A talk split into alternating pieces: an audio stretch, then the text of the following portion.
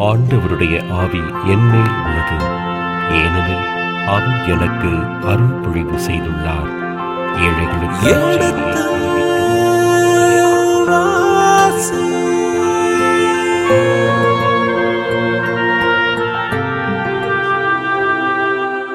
எடுத்து வாசி.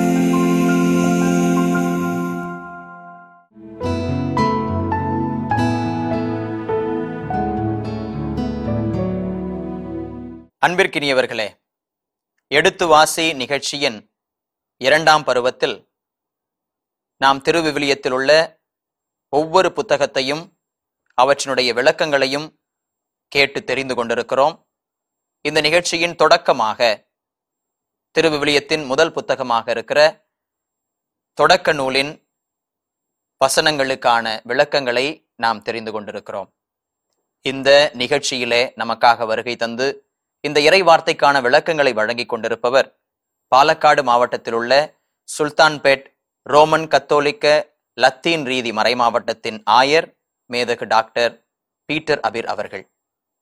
அன்பார்ந்தவர்களே நாம் இதுவரை இந்த நிகழ்ச்சியின் முற்பகுதி வரை இந்த தொடக்க நூலின் விளக்கங்களை தெரிந்து கொண்டிருக்கிறோம். அதனுடைய தொடர்ச்சியாக இனி வருகின்ற இறை வார்த்தை பகுதிகளுக்கும் விளக்கங்களை இன்னும் ஆழமாக தெளிவாக நம் ஆயரிடமிருந்து தெரிந்து கொள்வோம்.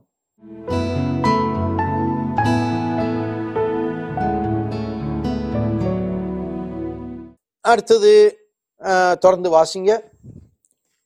கடல் மீன்கள் வானத்து பறவைகள் நிலத்தில் ஊர்ந்து உயிர் வாழ்வன அனைத்தையும் ஆளுங்கள் என்றார். அப்பொழுது கடவுள் மண்ணுலகெங்கும் உள்ள விதை தரும் செடிகள் பழமரங்கள் அனைத்தையும் உங்களுக்கு நான் கொடுத்துள்ளேன். இவை உங்களுக்கு உணவாகட்டும். இதில் இதுல நல்லா பாத்தீங்கன்னா கடவுளுடைய அந்த எபிரேயருடைய எண்ணம் கடவுளுடைய படைப்பில் பார்க்கும் பொழுது மனிதர்க்காக தான் இந்த உலகத்தை படைத்ததாகவும் நமக்கு பரு தெரிகிறது. ரெண்டாவது முதல் இது. ரெண்டாவது மனிதருடைய உணவுக்காக தான் இந்த செடி கொடிகள் விலங்கினங்கள்லாம் படைத்ததாக நமக்கு தெரிகிறது. இந்த மாதிரி ஒரு பின்னணியில எல்லாவற்றுக்கும் கடவுள்தான் காரணம் என்றாலும் எல்லாவற்றையும் கடவுள் மனிதருக்கு பயன்பாடு உள்ள பயன்படுத்தக்கூடிய ஒரு வகையில் படைத்திருக்க என்பது எப்ரேயன் அந்த ரோ- குருக்கள் ஆசிரியருடைய போதனையாக இருக்கு. இது எப்படி நமக்கு அப்போ ஒரு பொருள் நம்ம நல்லது ஒரு பொருள் கெட்டதுன்னு நம்ம சொல்ல முடியும்? இல்லையா? ஆமா. எல்லாம் கடவுள் படைத்தது. எல்லாம் நன்மையே. எல்லாம் நன்மை இப்போ வந்து இதை சாப்பிடக்கூடாது சாப்பிடணும் அப்படின்னு சொல்றாங்க இல்லையா? இந்த இறைச்சி இந்த இறைச்சி சாப்பிட இந்த இறைச்சி சா இல்லை. இது மனித நல்லா கவனிச்சிங்கன்னா மனிதர்களுடைய பழக்க வழக்கத்தில் உருவான சில மரபு பழக்கங்கள். ஆமா. Traditional customs. கஸ்டமரி அப்படின்றோம். மரபு பழக்கங்களால் ஒரு ஒரு விதமான சில சமயத்துல மூடநம்பிக்கையும் இதுல இருக்கும். மூடநம்பிக்கையினாலும் நம்ம வந்து இது சிலவற்றை ஒதுக்கி வைக்கிறோம். சிலவற்றை நீக்கி வைக்கிறோம். இல்லையா? ஆமா. அதனால கடவுளுடைய எண்ணத்துல எல்லாமே நல்லது. எல்லாமே நம்ம சாப்பிட கூடியது. அடுத்தது என்ன சொல்றாரு?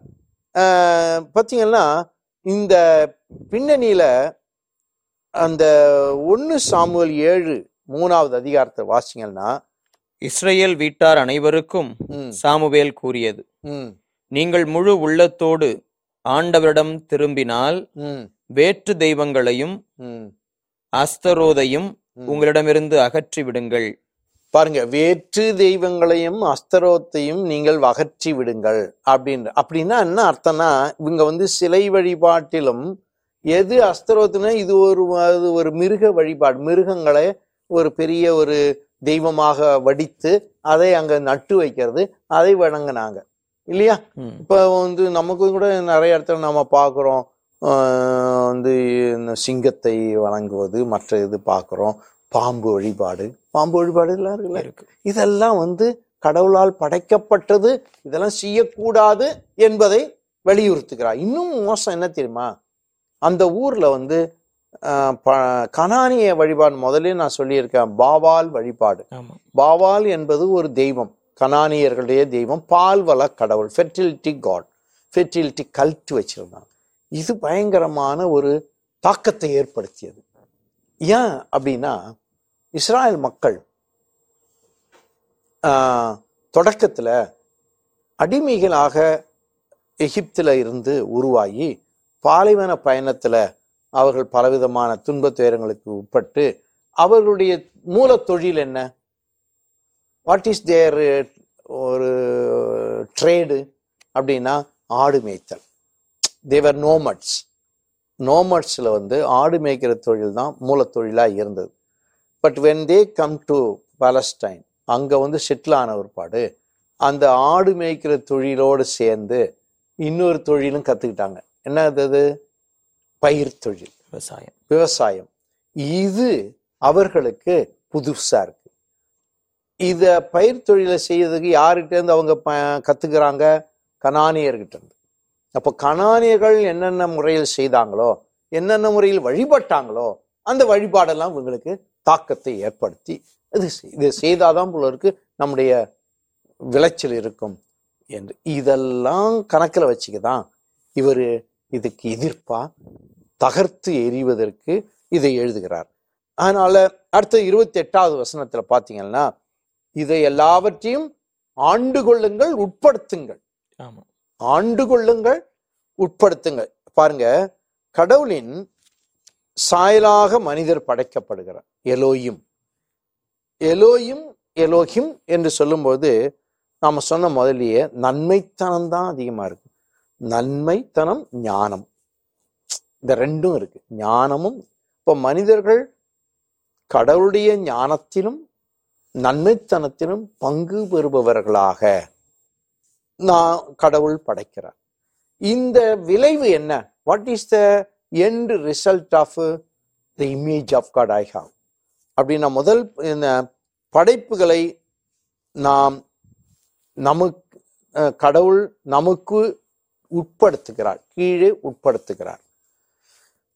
திருப்பாடல் எட்டு அஞ்சுல எல்லாவற்றையும் அவனுக்கு உட்படுத்தினீர் என்று உட்படுத்துகிறார் என்று சொன்னா நம்முடைய பயன்பாட்டுக்கு கடவுள் கொடுத்திருக்கிறார் என்பதுதான் முதல் பாயிண்ட் நம்முடைய பயன்பாட்டு கடவுள் கொடுத்திருக்கு ரெண்டாவது பாயிண்ட் ஆண்டு கொள்ளுங்கள்னு சொல்றார் இல்லையா? ஆமா. அது என்னன்னா என்ன? அஹ் இது ஒரு விதத்துல கடவுளோடு உட்- கடவுளோடு மனிதர் உடன்படிக்கை செய்து வைக்கிறார். கடவுளோடு தன்னோடு மனிதர் உடன்படிக்கையை செய்ய வைக்கிறார். உடன்படிக்கை என்ன? நான் படைத்தேன் இந்த படைத்தது என்னுடைய சாயலாக நீ இருக்க வேண்டும் என்னுடைய சாயலாக இருந்தால் நீ என்ன செய்வாய்? இந்த படைப்புகளை நீ ஆண்டு கொள்ளலாம். So there is a covenant between God and man என்ன கவனன்ட்டு நான் உன்னை என்னுடைய சாயலாக உருவாக்குறேன் நீ என்ன பண்ணணும்? இதை என்னுடைய எண்ணப்படியும் நடத்த என்னுடைய நோக்கத்தின்படியும் இதை நடத்த வேண்டும். இந்த உலகத்தை இந்த படைப்பை நீ நடத்த. இங்க வந்து ஆண்டு கொள்ளுங்கள் என்ற வார்த்தை வந்து தப்பா பயன்படுத்துறாங்க சில பேர். லைக் இட் இஸ் அதிகாரம் அதிகாரம்.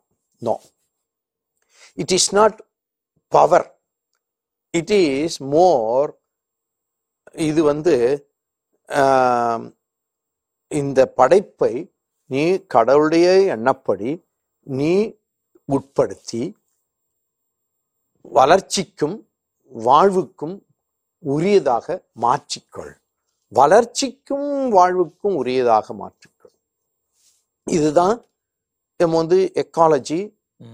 இயற்கை சக்திகளை மனிதர் அழிக்காமல் அழிக்கணும்னு சொல்லிய ஆண்டு கொள்வதல் என்பது அழித்தல் அல்ல. பாழாக்குதல் அல்ல. பாழாக்குதல் அல்ல. வளர்த்தல் உருவாக்குதல். இப்ப நீங்க ஒரு ஐம்பது ஆடு வச்சிருக்கீங்க. ஒருவரை கூப்பிட்டு நான் உனக்கு இவ்வளவு பணம் தரேன். இந்த ஆடுகளை நீ பார்த்துக்கொள் ஆண்டுகொள். ஆண்டுகொள்னா பார்த்துக்கொள் கவனித்துக்கொள் வளர்த்துக்கொள். என்று சொல்றீங்க இல்லையா? அதே மாதிரிதான் கடவுள் நான் உன்னுடைய என்னுடைய சாயலை உனக்கு கொடுக்கிறேன். நீ என்னுடைய படைப்பை நீ வளர்க்க வேண்டும். இதான் ஒப்பந்தம். இதான் உடன்படிக்கை. பார்த்தீங்கன்னா இந்த குருக்கள் மரபு ஆசிரியர்ல ஆசிரியர் இந்த படைப்பின் பின்னணியிலேயே ஒரு உடன்படிக்கையை பார்க்கிறார். மனிதருக்கும் கடவுளுக்கும் உள்ள உடன்படிக்கையை பார்க்க. ரொம்ப அருமையான ஒரு கான்செப்ட் இந்த பின்னணியில நாம இயற்கையை வளர்க்காமல் காடுகளை அழிக்கிறாங்க. இன்னைக்கு கூட பார்க்குறோம் சமீபத்துல நேத்து பேப்பர்ல கா முக்கியமா தமிழ்நாட்டுல காடுகள் அழிஞ்சு போச்சு அப்படின்லாம் செய்தி வருது. காடுகள் அழிப்பு எங்க பார்த்தா நிறைய இடத்துல இருக்காது. காடுகள் அழிப்பதனால என்ன வருது? பிரச்சனைகள்ன்றது ஆடு மாடுகளுக்கு அந்த காட்டு விலங்குகளுக்கான இடம் இல்லை. அது யானை மற்றதெல்லாம் வந்து நம்முடைய மனிதர் வாழ்கின்ற இடத்துக்கு வந்து தொல்லை. பிறகு பயிர் தொழில் தொல்லை. பிறகு மலை மழை. இருப்பதில்லை. ம். வளம் இருப்பதில்லை. நிறைய so who is the cause of the destruction of the nature Man. Man it's not God இப்போ இயற்கை அழிஞ்சு போய் இயற்கை சக்தியால் அழிவு ஏற்பட்டுன்னு சொல்றதெல்லாம் தப்பு. சுனாமியோ மற்ற பெருவெள்ளம் ஃப்ளட் வருது சைக்ளோன் வருது. It is not by God it is man made destruction against God's will. இல்லையா? அதை நம்ம நிறையவே புரிஞ்சுக்கணும். நம்முடைய குடும்பங்கள்லயே நம்முடைய வீடுகள்லயே கூட சுற்றுச்சூழலை அழகா வச்சிருக்கணும் என்று நம்ம குடும்பத்துல வ இருந்தாதான் அது சமூகத்துல பரவும் நம்முடைய பிள்ளைகள் மனசுல பரவும் அப்புறம் மற்றவங்களா இருக்கும் சுற்றுச்சூழல். நாமே வந்து இஷ்டத்துக்கு பிளாஸ்டிக் பயன்படுத்துறது இன்னும் மற்றதெல்லாம். பயன்படுத்தும் போது then how can we blame the rulers government so நான் எது வேணாலும் செய்வேன். கடைசியாக கவர்மெண்ட் தான் எல்லாத்தையும் செய்யணும். வாட் இஸ் மை ரோல் இல்லையா? இதெல்லாமே இந்த ஆண்டு கொள்ளுங்கள் உட்படுத்துங்கள் என்பதை நம்ம வந்து நெகட்டிவா பார்க்கக்கூடாது பாசிட்டிவா பார்க்கணும். அத்தாரிட்டி கிடையாது இது. நோனோ அத்தாரிட்டி இல்லை.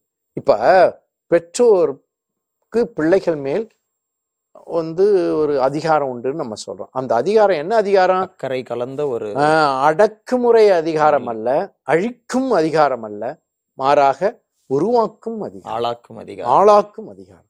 இதே தான் படைப்பு. இந்த படைப்புனா நேச்சர். மரம் செடி கொடிகள் நதி கடல் எல்லாமே என்னுடைய பிள்ளைகள். நம்முடைய பிள்ளைகள்.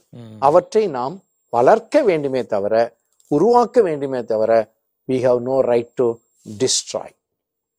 நிறைய சமயத்தில் ஆறுகள் அழிஞ்சு போச்சே.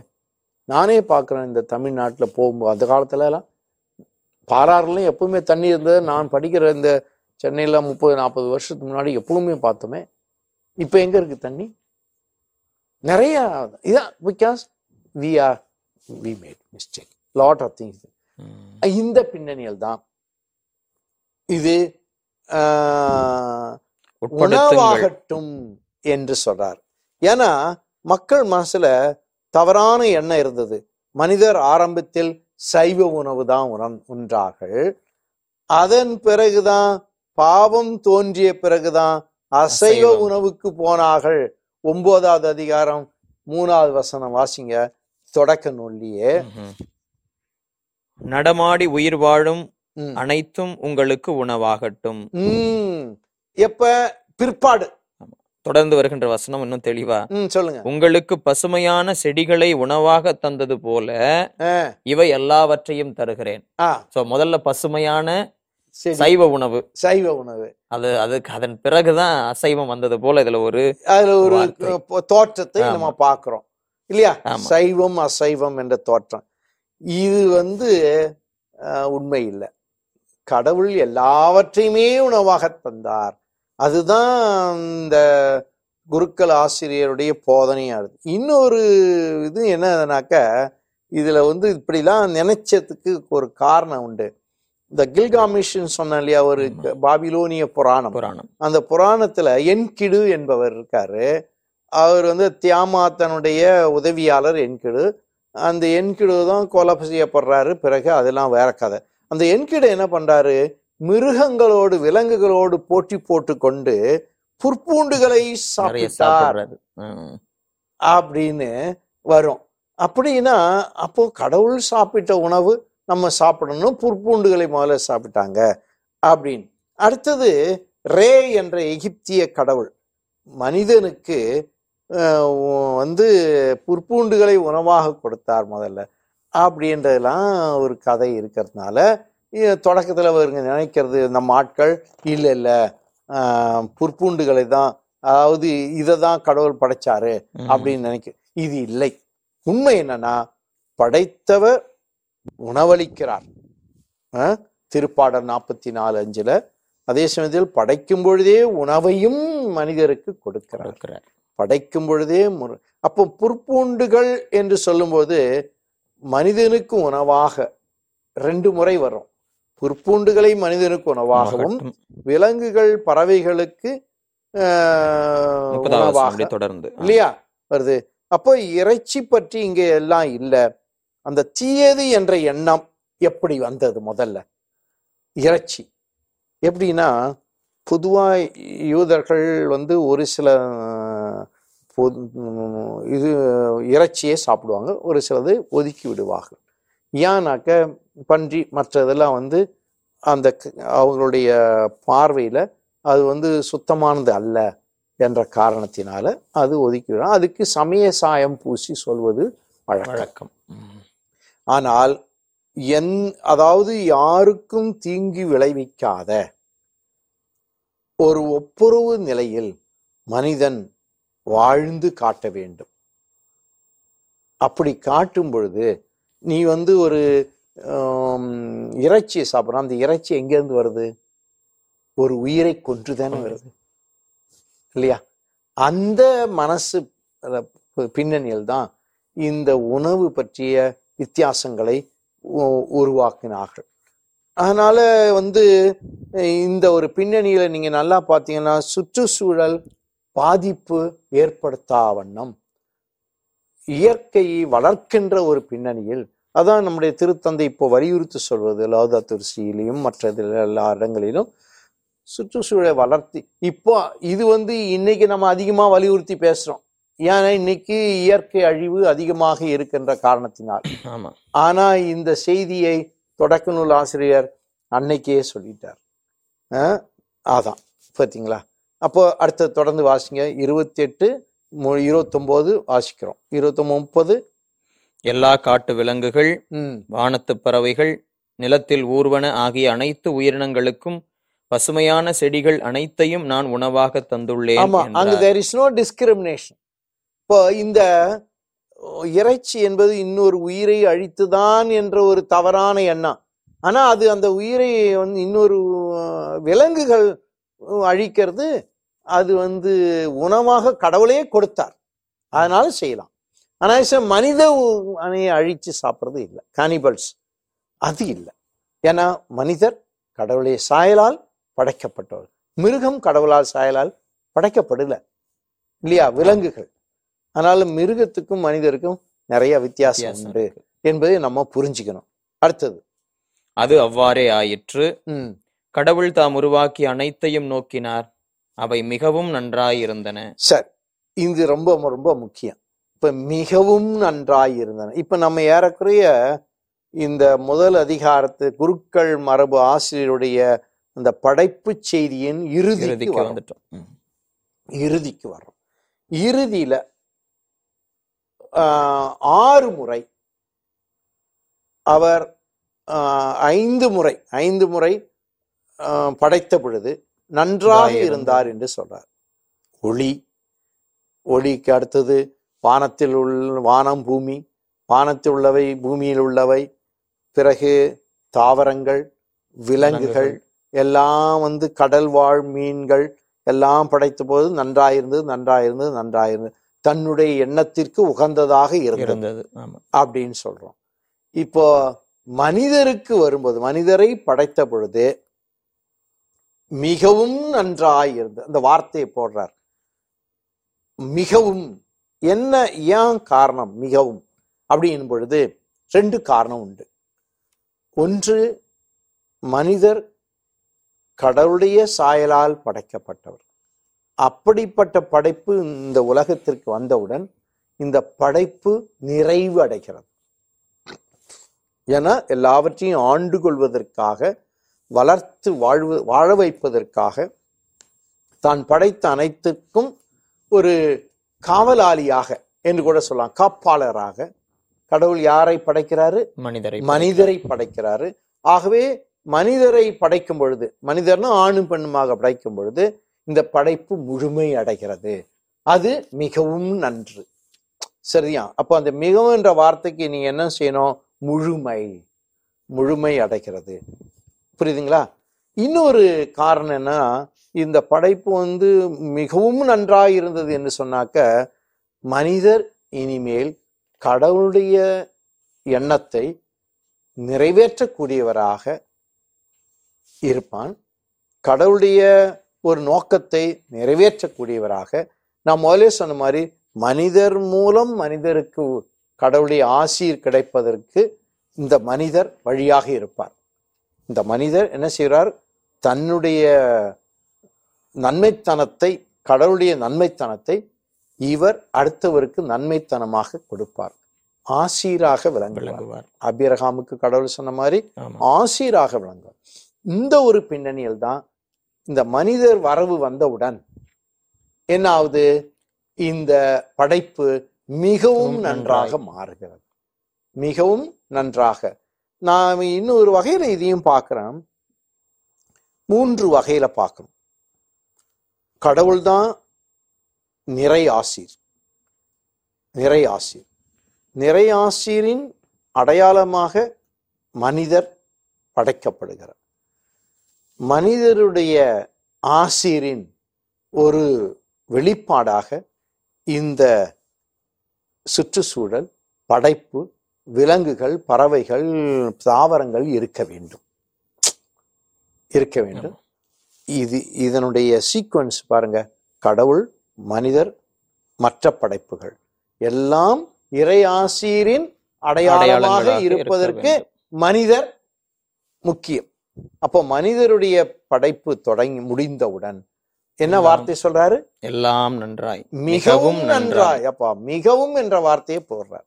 அது ரொம்ப முக்கியம். அப்போ கடவுள் படைப்பை கண்டால் வாழ்வு என்று நம்பினார். வாழ்வு வருகிறது. என்று லூக்கா நற்செய்தியில் கூட கடவுள் கண்டார் என்ற வார்த்தை பாருங்க கடைக்கன் நோக்கினார். அப்போ அங்க வாழ்வு கிடைக்கிறது. அந்த அந்த வார்த்தை பாருங்க அதனால மிகவும் என்றதற்கு நான் ஒரு நாலு அஞ்சு விஷயத்தை சொல்லலாம். கடவுள் மனிதனை தன் சாயலாக படைத்தார். தன் நன்மைத்தனத்தில் பங்களித்தார். தன்னுடைய ஞானத்தில் பங்கெடுத்தார். உட்படுத்தி ஆண்டு நடத்துவதற்கு பங்களிக்கிறார். ஆக இது அந்த தோப் என்ற கிரேக்க ஹீப்ரு வார்த்தை. தோப் நன்றாக. இதுக்கு அதுக்கு அர்த்தம் என்ன தெரியுமா? ரெண்டு அர்த்தம் இருக்குது சமய நெறி உடையவர் தோப் சமய நெறி ஒழுக்க நெறி உடையவருக்கும் அந்த வார்த்தையை பயன்படுத்த நல்லது நல்லவர் என்று.